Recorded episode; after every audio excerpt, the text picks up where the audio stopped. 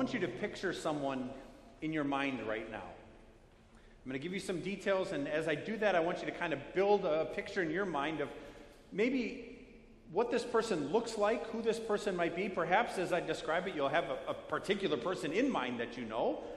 Might be even you. I want you to picture a person whose past has been tarnished. Right? Past has been tarnished perhaps because of poor decisions that they made. And as a result, they, they carry some baggage along with them.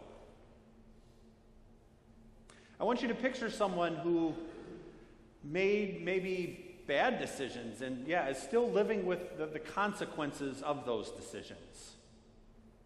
Decisions that perhaps ruined a, a relationship decisions that perhaps ruined their life in some respects. I want you to picture a person who, because of that, now has been maybe pushed to the margins of society, maybe pushed to the margins of family life or the life of their friends. They're there, but not always noticed. Do you have someone in mind? Or at least someone that you can picture as you've heard a few of those descriptions that you go, okay, I, I have a, a, good picture in my mind of, of what that person is like and, and who they are. My guess is some of you might not be able to really relate to them. Maybe you have in your mind a, a fictional character that you read in a book or that you saw in a movie Right? And as you, you hear of those things, those, those descriptions, you go, yeah, this kind of describes this person, but really I, I would have a hard time relating with them. Perhaps some of you, as you hear that description, would be able to relate all too well with the person. Maybe because it's someone you know, maybe you, you hear that description and you'd say, yeah, that's, that's me. And I live with the guilt of a tarnished past. I live with the guilt of poor decisions every day. As you picture that person in your mind, it gives you perhaps a glimpse of the woman Jesus was talking to in our gospel lesson. She had a number of strikes against her. She was a Samaritan. The Samaritans were at least by Jewish standards, kind of a half breed. They had some Jewish blood in them, but had intermingled and intermarried after the, the Babylonian captivity with some of the other people that the Babylonians settled in, in the middle of Israel. Their worship kind of reflected that. They had some aspects of the worship of the true God, but they had kind of mixed it with some heathen ideas as well. And so you had this big mix as far as not only their, their lineage, but also just what they believed. So the Jews looked at them as, well, they were detestable. The Jews wanted nothing to do with the Samaritans. In fact, if you were a Jew who were in, say, the northern part of Israel and had to get to Jerusalem, say, for one of the festivals at the temple, instead of taking the most direct route, which would have taken you right through Samaria, what you did is you crossed over the Jordan River to the east side of the Jordan, walked down that side, crossed back over the Jordan once you got past Samaria, and then went to Jerusalem. So that not only would you not have to step foot in Samaria, you wouldn't even have to talk to or interact with the Samaritans at all. In her conversation with Jesus, we learned that she had several husbands. And the, the man she was with now wasn't her husband. You can imagine the people in the town in which she lived, they knew that. Right? And, and so it's no wonder that suddenly, in the middle of the day, not a time when people normally went to the well to get water, that this woman comes alone to the well because, well, past decisions, foolish decisions, her past was a bit tarnished. And you can imagine some of the guilt and some of the baggage that she carried with her. And so she would come by herself in the middle of the day to get the water that she needed for that day's activities. And it just so happens that one of those days, as she went to the well, Jesus, after he had talked to Nicodemus at night, which we heard about last week in John chapter 3, had decided he was going back up to, to the Galilee. And instead of following the perhaps more normal Jewish tradition of crossing over the Jordan, up the east side of the Jordan, then crossing back over, when you got up to Galilee, he was walking right through Samaria. In fact, we're told that Jesus, John tells us Jesus had to go to Samaria. In other words, this interaction between Jesus and the Samaritan woman wasn't something that was accidental or coincidental. Jesus had a plan in mind. He knew exactly who he wanted to talk to. And so, as they had been walking, he was tired. His disciples went into town to, to find some food, and he sat out by the well, waiting for a particular Samaritan woman to come. And she comes to the well to do her thing, and Jesus simply asks her for a drink of water. And you can imagine then the surprise on the woman's face. Because not only did Jews and Samaritans normally not associate with others, so this would have been one thing where you look and go, Why are you asking me for anything? You are a Jew and I am a Samaritan. But for a Jewish man to ask a Samaritan woman for something was completely unheard of.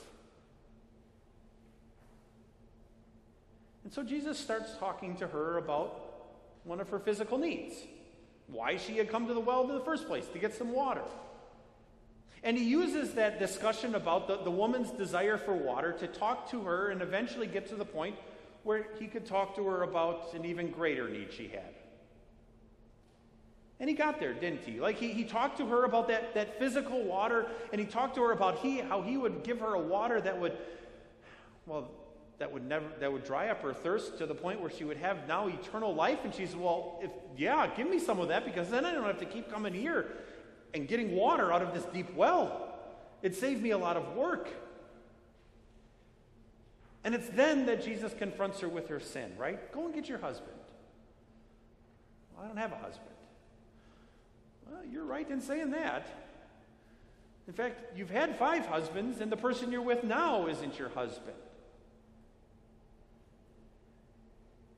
Can you imagine what went on in that what? Second? Second and a half? In which she heard those words coming out of Jesus' mouth?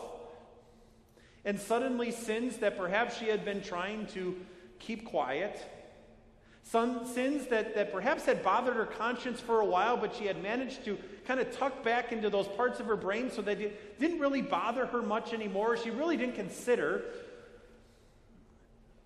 Suddenly are out there for someone else to see. And she quickly recognizes I can tell you're a prophet. I suppose it's what you'd expect someone to say, huh? When suddenly sin is out there for everyone to see. Right? Someone talks to you about your sin, and I can see that you're a prophet. Now help me. Right? You Jews tell me that the place I have to worship in order to deal with this sin is in Jerusalem. And Jesus takes her to a point where he is able to explain to her that things are changing. Right? That with the coming of the Savior, things in not only Jewish life, but just belief in the Savior were going to change. In fact, he says no longer will you know you have to go to a specific place in order to worship. Believers will worship in spirit and in truth. And he begins and he talks to her and says, the, the way this works now is you know that the truth of God's word, you know your sin, and the Savior who's coming is going to save you from your sin.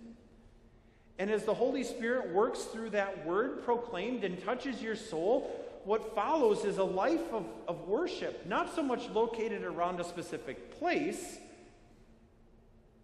but revolving all around the truth of God's word. And the woman understands a bit about what Jesus is talking about, right? He says, Yeah, when the Messiah comes, he's going to explain all this to us. And Jesus says, I who am standing in front of you am, in, am he. In other words, I am the one God has promised that's beginning to change all of this. I'm the one who has come to forgive your sin.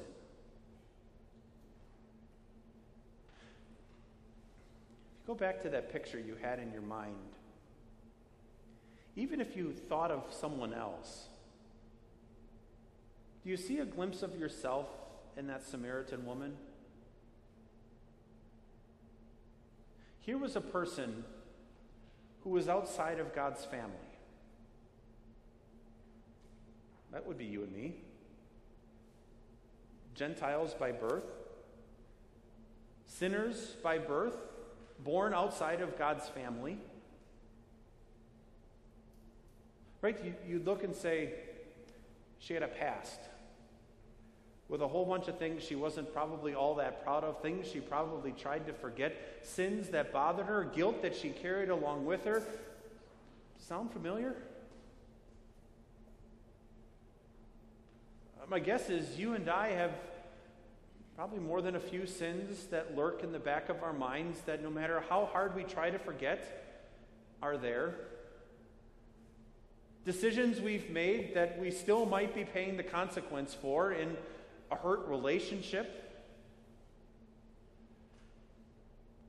Guilt that we carry along with us, that no matter how many times we put down and say, I'm going to leave this at the cross, for whatever reason, we end up walking back and picking it up and carrying it with us a little bit more? You know, you and I aren't that much different than that Samaritan woman, are we? You and I aren't that much different than the Samaritan woman in our need. Jesus came to that specific well to talk to someone who wasn't a Jew like him for a very specific reason because he knew she had a great need for a Savior. And so he came and he talked to her in order to show her that Savior had come. Her sin was forgiven. In fact, because her sin was forgiven, now what, was, what the Savior was going to usher in was a whole new way of being able to worship God. And how, as a, as a Gentile, as a Samaritan, as a sinner, she was going to benefit from that. In fact, so much so that she was going to have now eternal life because she drank deeply of that water her Savior had offered her. Man, and our Savior comes and does the same thing for you and I, doesn't he? Whether it was in the water of our baptism or as someone proclaimed and shared to us about who Jesus is and what he did for us, the Holy Spirit came into our heart and did the same thing he did for that Samaritan woman. Right? He convinced us that the words we heard and the word God has, has told us in his in, in the Bible are not only true, but words in which God gives us life and salvation. We hear about a Savior who comes and forgives our sin and meets our greatest need.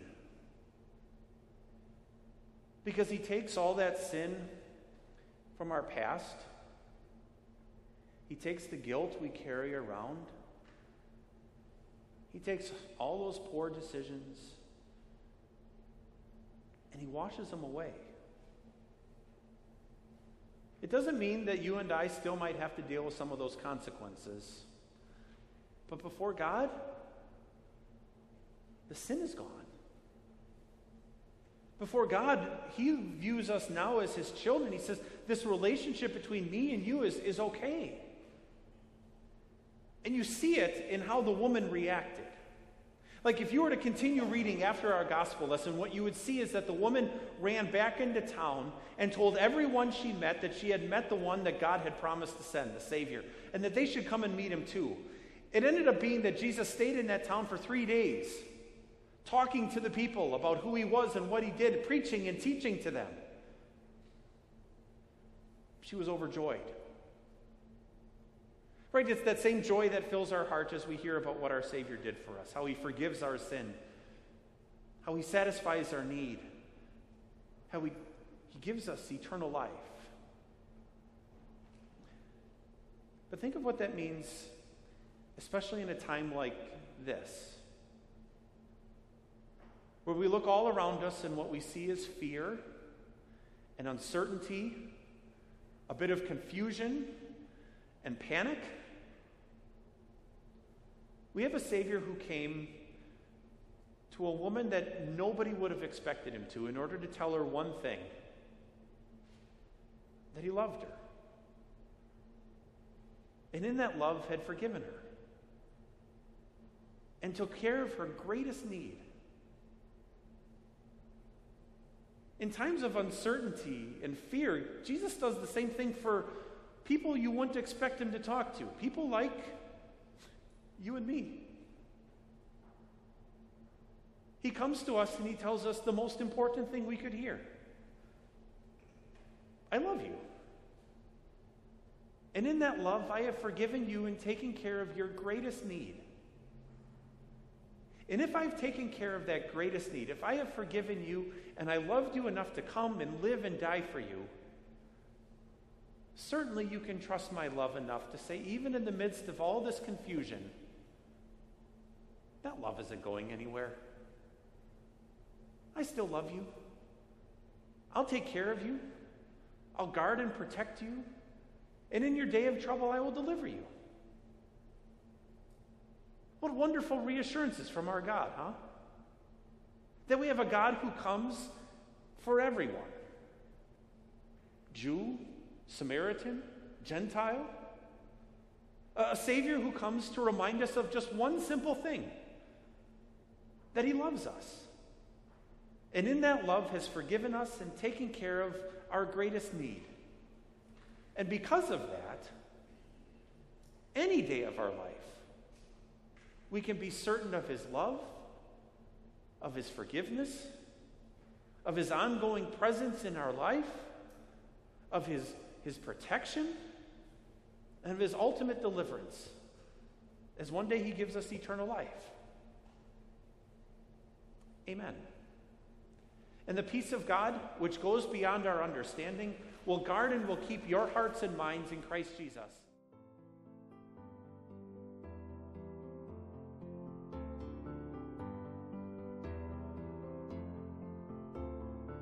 Our Savior Lutheran Church is located on the south side of Birmingham off Highway 280. We are on Dunnavant Valley Road, about three quarters of a mile east of Treetop Family Adventure and Sports Blast. Our Sunday services begin at 10:15 with Sunday school and Bible class at 9 o'clock. We welcome visitors and hope to see you soon. For more information, please visit our website at oursaviorbirmingham.com. Click on Sermons at the top of the page for a copy of today's service folder. You can also find us online.